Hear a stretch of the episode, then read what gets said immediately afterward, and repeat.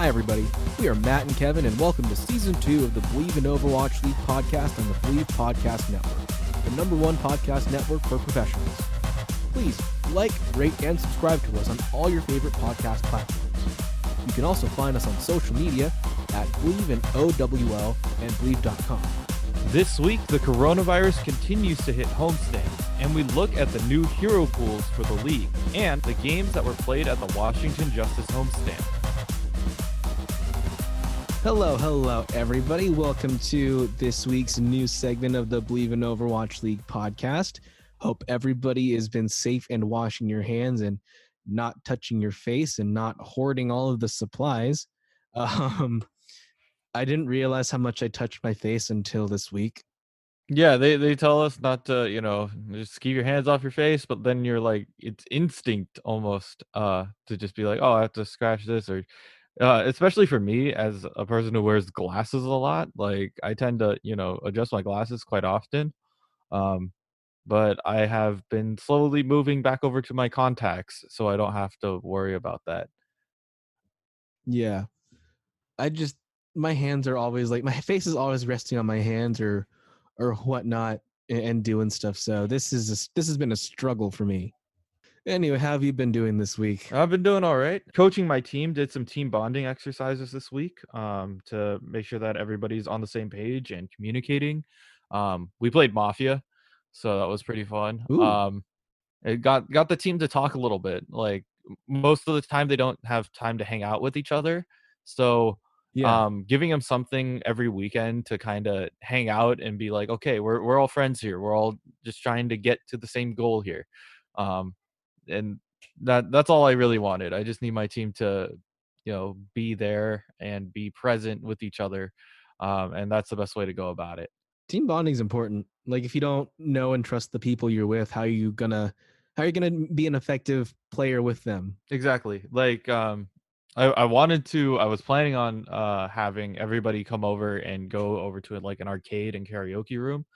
Um, but with the current uh, climate of the coronavirus, a lot of people don't want to go outside. So um, we have to just figure out what we're gonna do instead. Um, at least we have Overwatch, but uh, it's nothing beats like hanging out with people in an actual like LAN experience. Yeah. Uh, how about you, Matt? Anything new in in your world? I'm just getting ready to uh to be part of this play starting this week and next week. Um trying to figure out if the film fest that I was hired back on, the LA Asian Pacific Film Fest, is still going to happen. I hope it does because one, I love the film fest, and two, I need the money. So that's where I'm at. I, I hope that we can find a way to to get this going. Um because all, all the bands in place are currently until April. The film fest is until May. So fingers crossed. All right, so let's get into the news of this week. So this is going to be the second week that the league and I guess the rest of us are having uh, hero pools.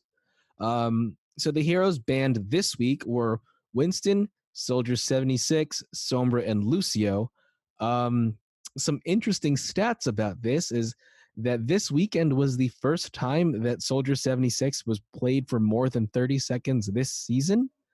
Um, and he was immediately banned afterward. Um, if we want to look at the stats for how often these characters were played, because um, the way that the league is doing it is based on the percentage of how long these characters are played. Um, as long as it's over 10% um, of the time, then the hero is fair play.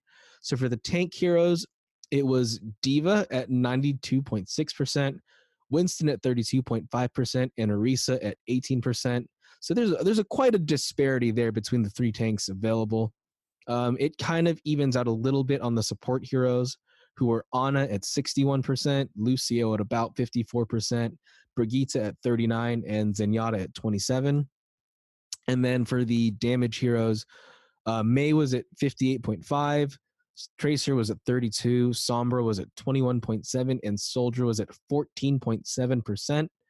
Um, this kind of goes back to what I was saying last week about how I'm not, I don't really agree with how, with the Overwatch League, it's kind of a, as long as you hit that 10% threshold, you have a, a an even chance of being kicked off of this week's available hero roster.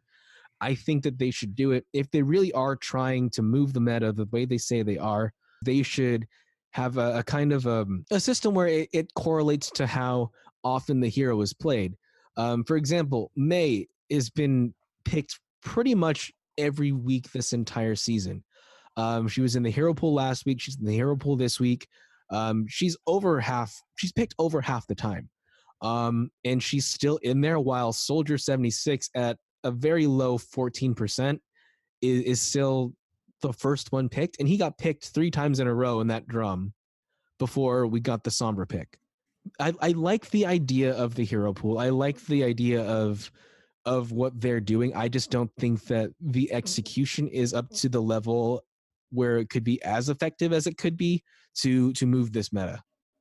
Yeah, I totally agree. I feel like the number of slips in the drum should be equal or have a ratio that reflects the amount of time that they're either picked or how often, you know, it it's played in the pool because honestly like if we consider how often D.Va and Mei are being played, um it it should take up most of the drum. It should take up most of it, but instead, um, we get the very thin outliers, which happen to be Soldier seventy six, and that's due to the fact that like this week's hero pool banned McCree and Widow, so you don't really have the option for hit scan other than Soldier seventy six.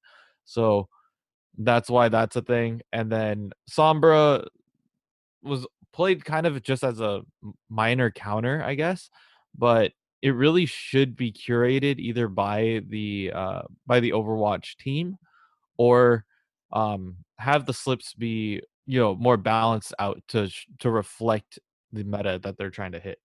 Do you think that there's there's a way for? Uh, do you think that they're going to stick with this for the entire um, run of the season, or if if they get enough feedback and if this keeps happening where um, the heroes that really would push the meta are still being kept in. Is there a way that they would would alter it a little bit to to get to that point, or is it just going to be this is our system, we're going to stick with it for now until something maybe uh, really forces us to push and change? I think that they're going to keep the system as it is. Um, they might do the ratio thing, which would make me feel honestly a lot better.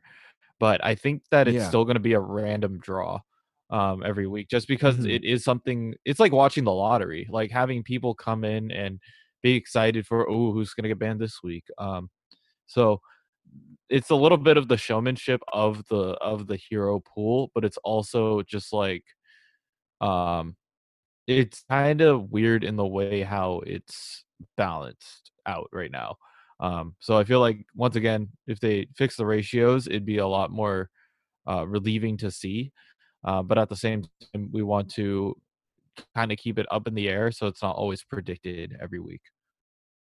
Hmm.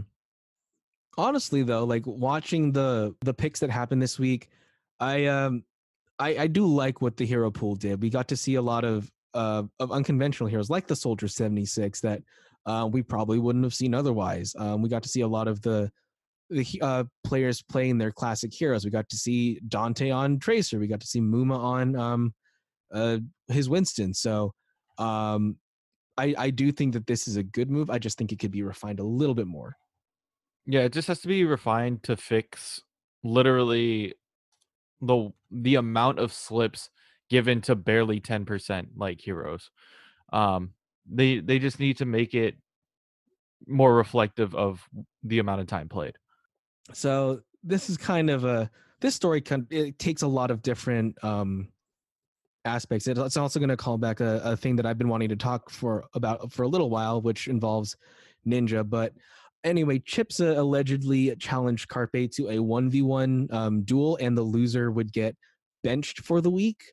Um, Chipsa promptly lost, not by a huge margin. They were kind of even towards the end, but I think um, from what I did see of this um, this stream, uh, Carpe was a little bit better at managing his abilities, and he did gain the upper hand on Chipsa. Um, Chipsa then started raging and, and just couldn't. He's I think that he lost against uh Carpe's Tracer, so Carpe managed his blinks very well, and he's Chipsa was like, "How does he have that many blinks? That's impossible. That's there. There's something wrong here."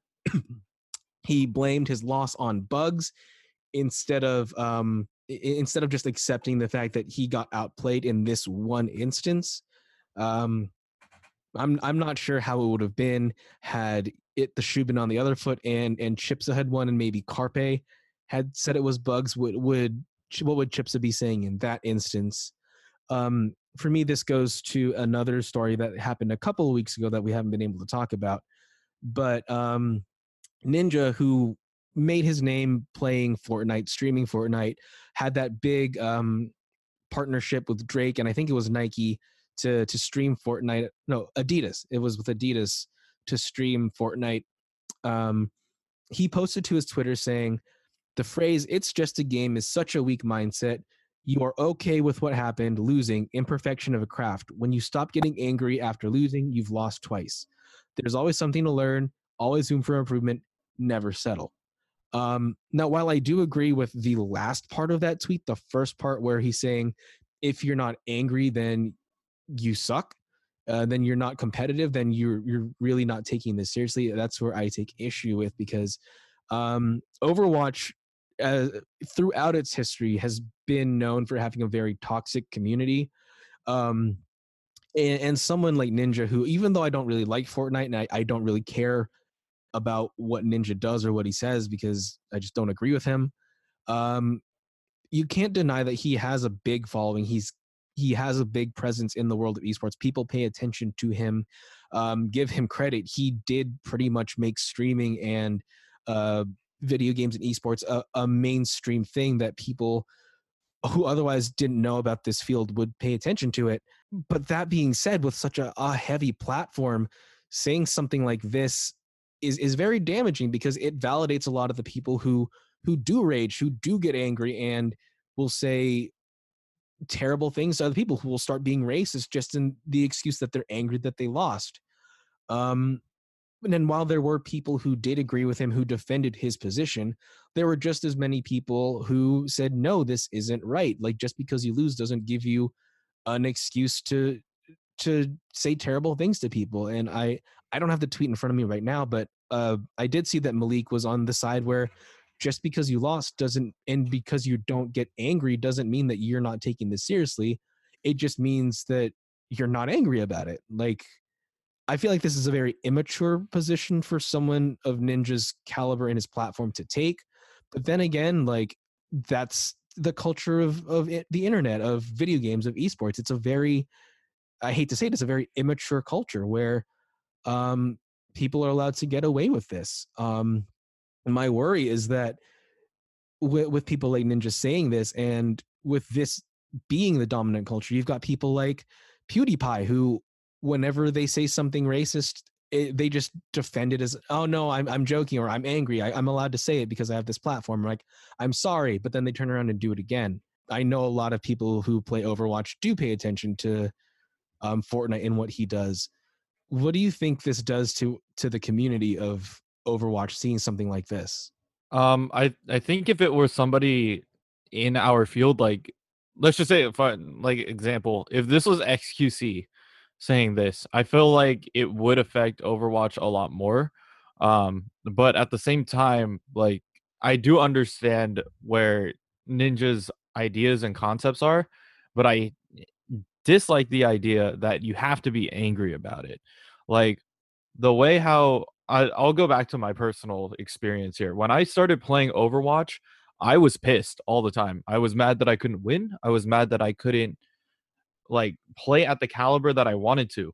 Um, and it wasn't until I played on a team that I realized that I shouldn't be mad at anyone other than myself um like i shouldn't be letting it out on other people because that's not their fault it is my fault for not playing at the best that i can and that that's literally what the difference of mentality is like i learned that okay yeah i messed up here. I pushed myself to the limit. I know my limits now. I have to i have to keep going um and you know get to that point um and know when to back off. So if anything it got to a point where I know where my limits are in terms of you know being a hero and being on the on the team um and when it comes to being angry at the game it doesn't mean that you're not passionate about the game.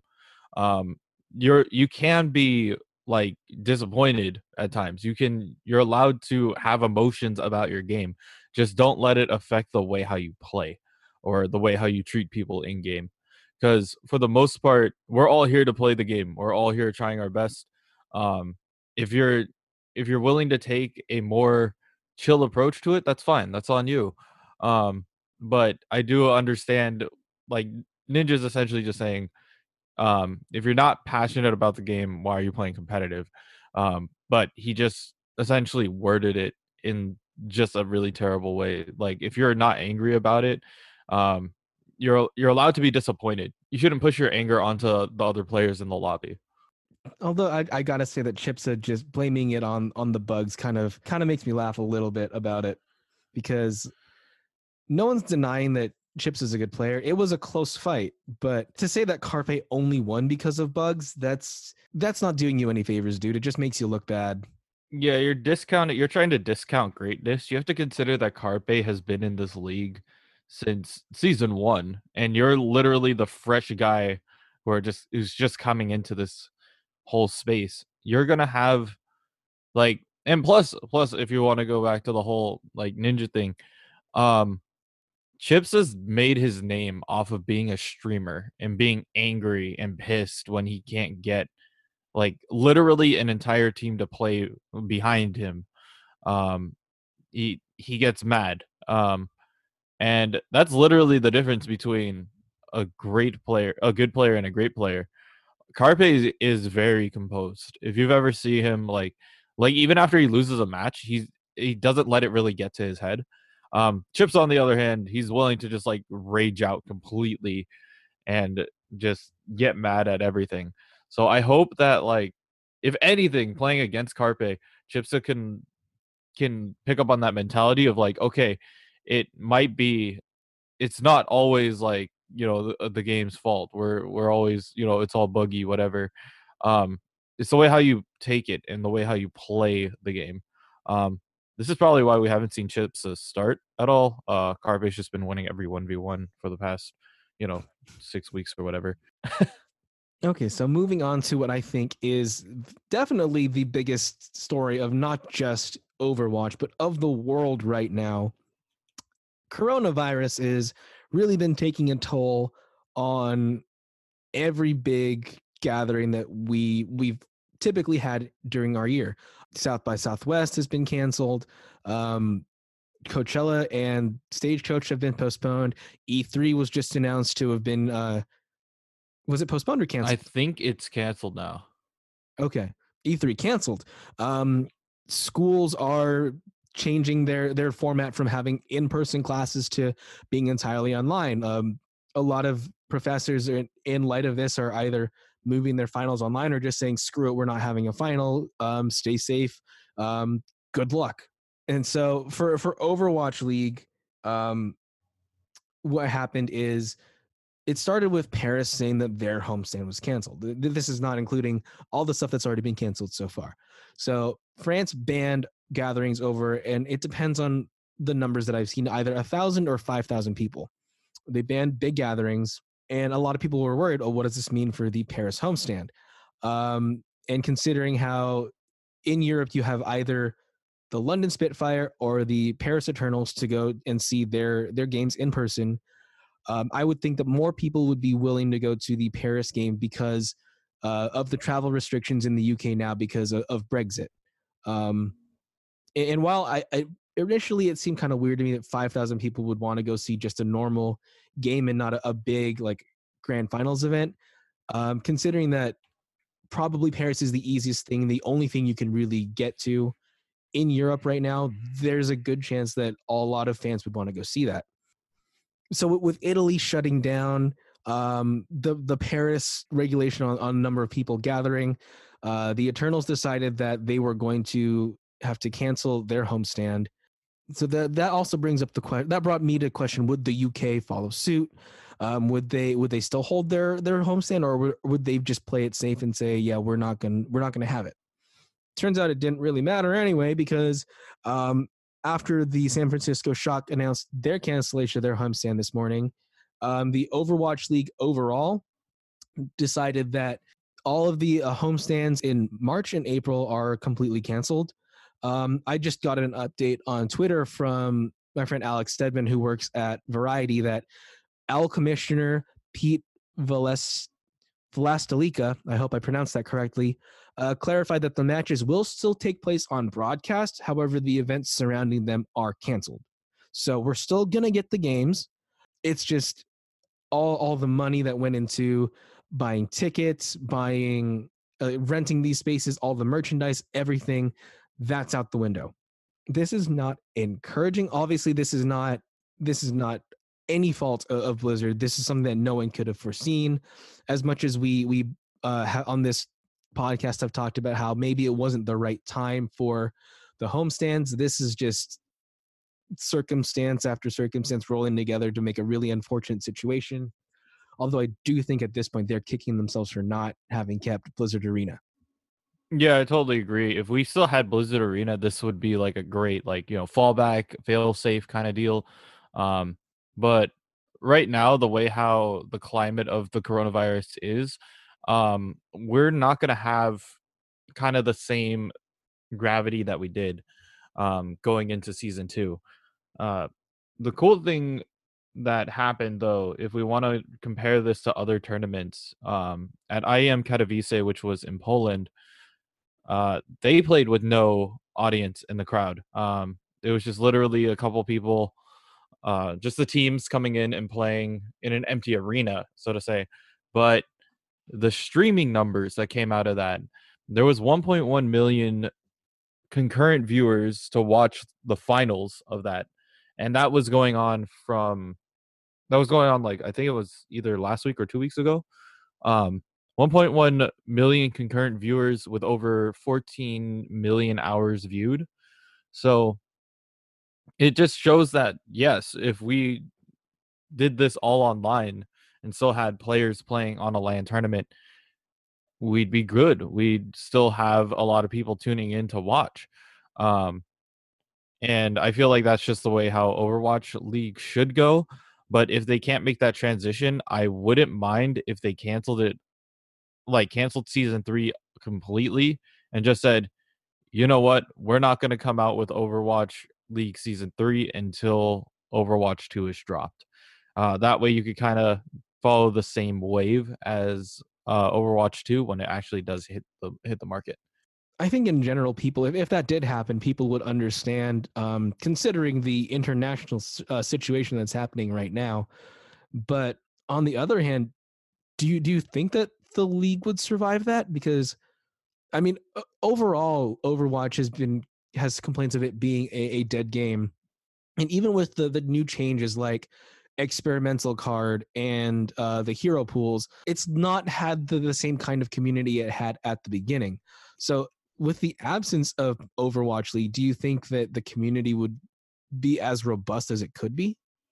Uh, I think that for sure you're gonna lose a couple people who were there just to watch the highly competitive games.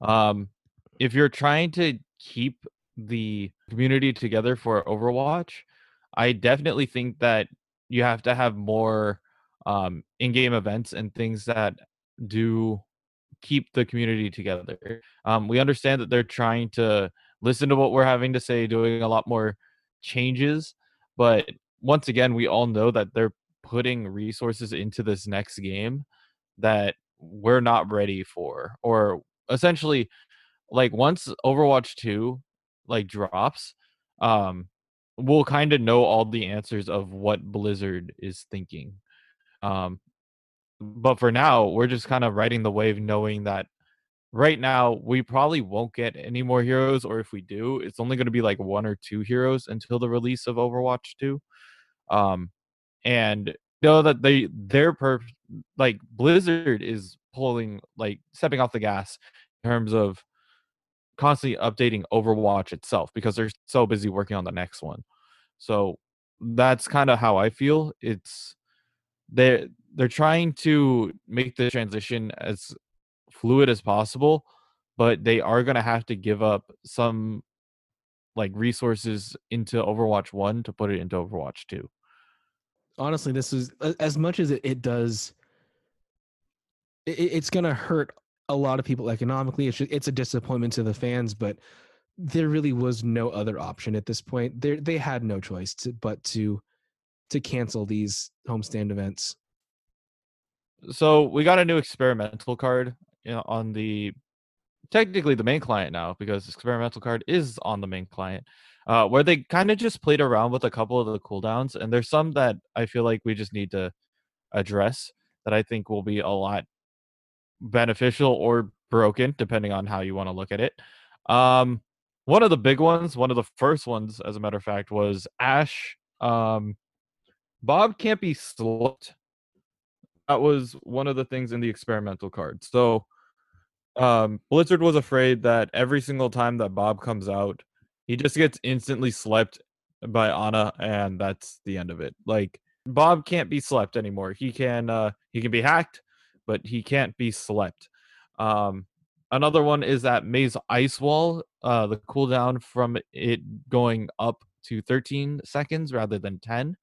Um, and then another slightly different change um, is that D.Va's boosters went from the three seconds that it is right now to four seconds. So it's just a little bit longer.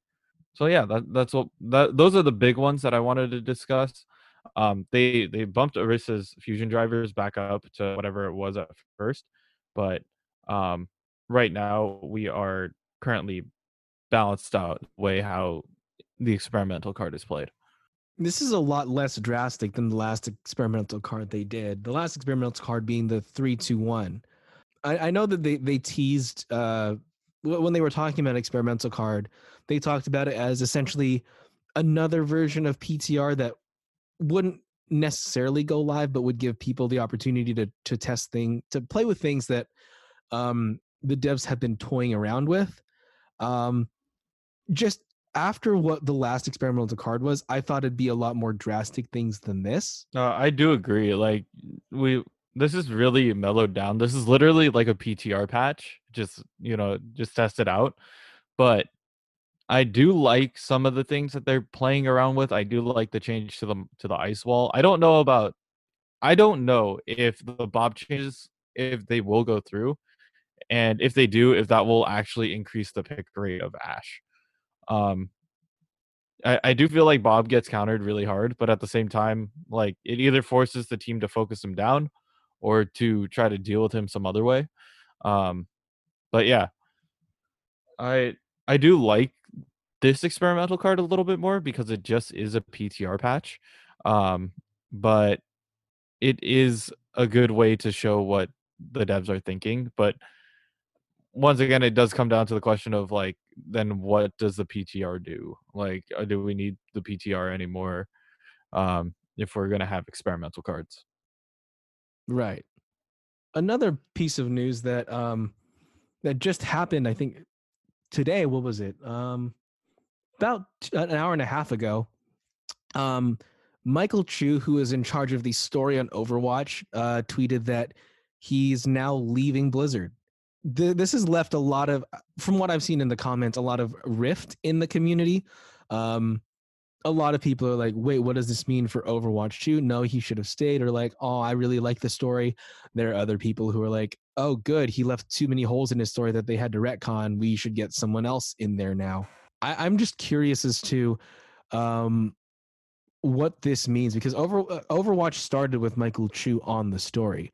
Um, did he leave them like notes as to what he wanted the story to be? Does does his opinion his original vision of the story matter at this point? Like, what direction is going to happen with Overwatch? Does this mean Overwatch 2's um, complete story arc has been done? Are are they going to retcon what he did whenever they get a new writer. A lot of a lot of questions. Yeah, there are a lot of questions when it comes to Michael Chu leaving. Um, he's been on this team for or at Blizzard for 20 years, and now he's moving on to something else that he hasn't quite announced yet. But um, I do agree that a lot of people enjoyed the story of Overwatch, just the way how the characters interact, and um, it it kind of it was a rich story. But I do agree with other people that you know it has been inconsistent at times. There are moments where, for example, like everybody thought that D.Va was a StarCraft two champion um, for the longest time. They retconned that, so she's just good at esports. Um, I am 100% adamant that they definitely said she was StarCraft 2 yeah, so um yeah, they they retconned that. Uh they retconned a lot of extra like bits to kind of fit in with a different story. And once again, like they changed how Moira was now the person who turned Reaper into Reaper instead of it being Mercy. That was a big change. Yeah. So we have all of those inconsistencies going out. Um and yeah, it, it does leave questions up in the air in terms of who wrote Overwatch 2. Is it still Michael Chu's story or is it is it different?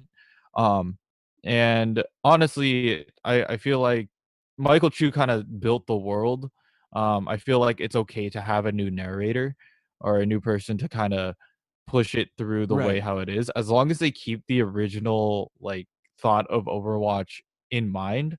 Um, we could only make it better, and that'll just come down to the way how people are taking the stories and running with it. So, um, I I wish Michael Chu good luck on whatever he's going to be doing in the future, but I think Overwatch is going to be in good hands. Um, and I hope that we get to see that come out either during new comics or when Overwatch 2 drops.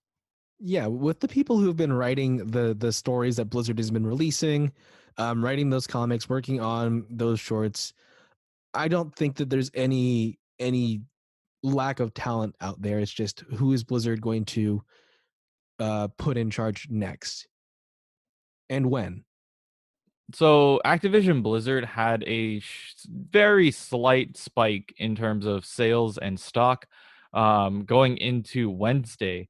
Um, we we do agree. Like we we had a huge discussion about this um, at at my new secret project that I still can't even talk about, which sucks.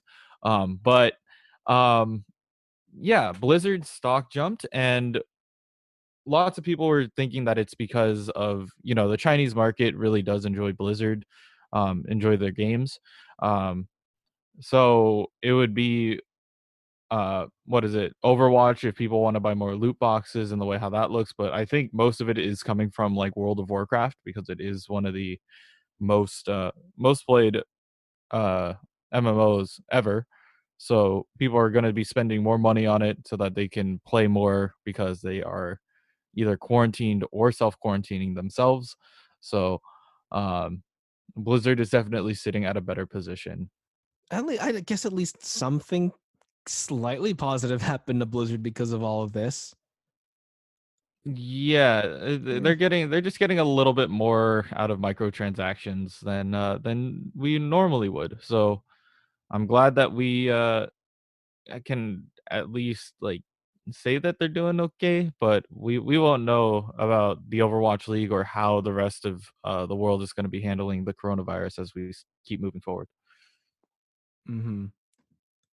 Trying to think of anything else was really all that significant for the news. Oh no, there's one more story that I I do want to mention. Um, so swimmer who plays on the Boston Uprising posted a tweet that said, "My grandma has been texting me about wanting to learn more about Overwatch so she can cheer me on when I play." And he posted an image of their text conversations, and I guess they're talking about the hero pools right now. So swimmer said they are randomly selected. Grandma, does it mess with your play? Not really, just changes who I play. Do they have different powers? Yes. And then his grandma says, I'm trying to learn thank you. It means a lot. I will understand the game better.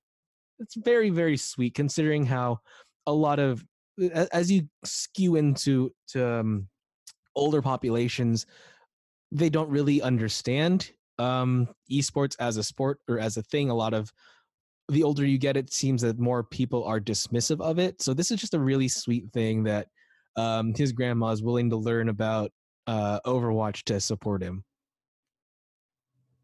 Yeah, it's just something that brings people together really. Like I I tried to show my parents what Overwatch was because they're always like, "Why why are you screaming so late at night?" I'm like, uh I'm playing a game with a bunch of my friends and they're like, "What's so exciting about this?" And it's not until like I bringing in the whole commentator half of it as well. Um say like this is like watching a bunch of it's like it's like watching basketball if there was like two balls on the field at the same time. Like you you have to choose between like there's two things going on either at the same time or they're trying to force them to do one thing. It's just insane. Um but once you start understanding what's going on, you could really get invested.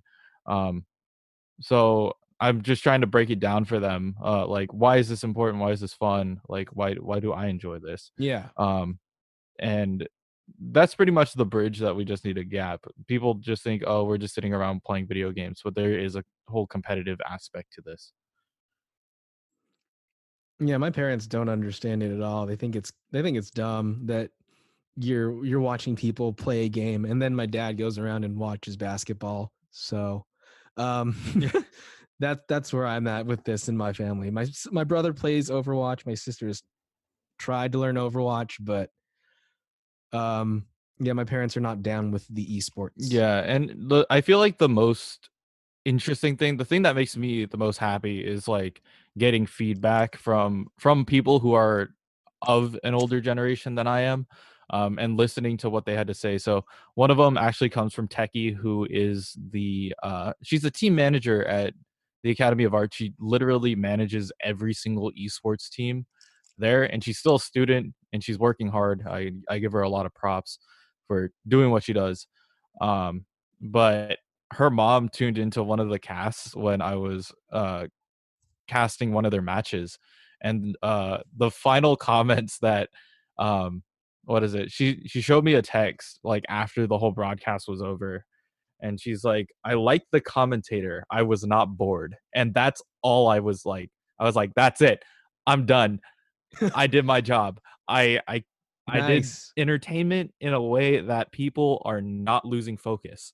And it, it's even harder when you can only when you only have yourself. Um there I don't have like a co-commentator or a co-caster with me when I do the Academy of Art stuff. So it's just me and I have to figure out like what is my own tempo? What am I going to call at this Right, moment? right. So um I- I'm glad that people are following along like even if it's not necessarily like they might not understand everything um as long as they're entertained and as long as i can bring that knowledge into their living room that is the one thing that i'm just really like proud of for the most part How hard is it carrying all of that by yourself? um it is actually very difficult i'm not gonna lie because there are moments where like normally i would just be like okay so so what do you think about what do you think about this play and i just rely it on somebody else to kind of fill it in while i go get water or drink in the middle of the cast um i don't have that luxury when i when you solo cast when you solo cast it's Yeah. very difficult to like actually find time to drink water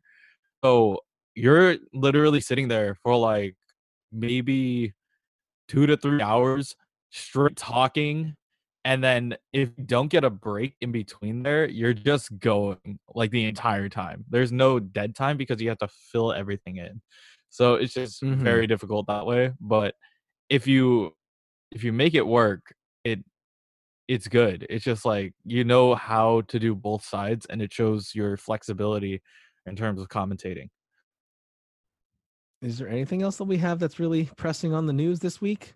Uh, We got through the coronavirus stuff. Yeah, that's usually the big chunk of it. But I think that we're I think we're good for for now. I don't think that there's anything uh interesting coming up the pipeline. Uh we still are going to be uh trying to figure out what the league is going to be doing with the homestands now that um the March and April games are going to be canceled or events are going to be canceled, not necessarily the games. Um we'll we'll see what happens. Yeah.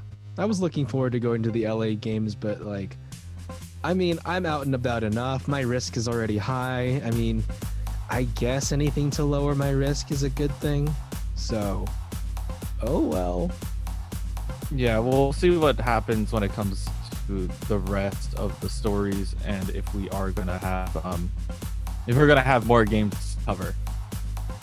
Well, cool, cool. Thanks for tuning into the new segment of the podcast. Um, uh, please tune into the gameplay section, and we'll we'll talk about what happened with the second Washington Justice homestand. Stay safe and uh, see you next week.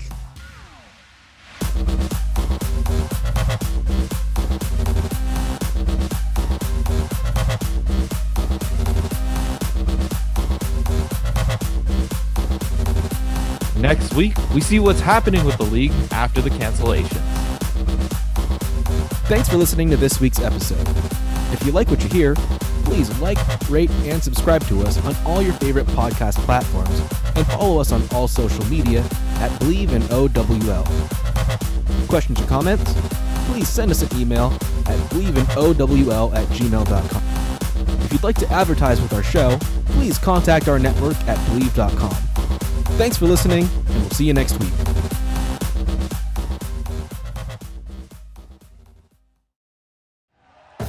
Thank you for listening to Bleav. You can show support to your host by subscribing to the show and giving us a five star rating on your preferred platform. Check us out at Bleav.com and search for B L E A V on YouTube. You know, when you're listening to a true crime story that has an unbelievable plot twist that makes you stop in your tracks? That's what our podcast, People Are the Worst, brings you with each episode. I'm Rachel. And I'm Rebecca. We're identical twins who love true crime cases that make you say, didn't see that coming, and we hate the people responsible for them. Listen to People Are the Worst now on Apple, Spotify, or wherever you get your podcasts.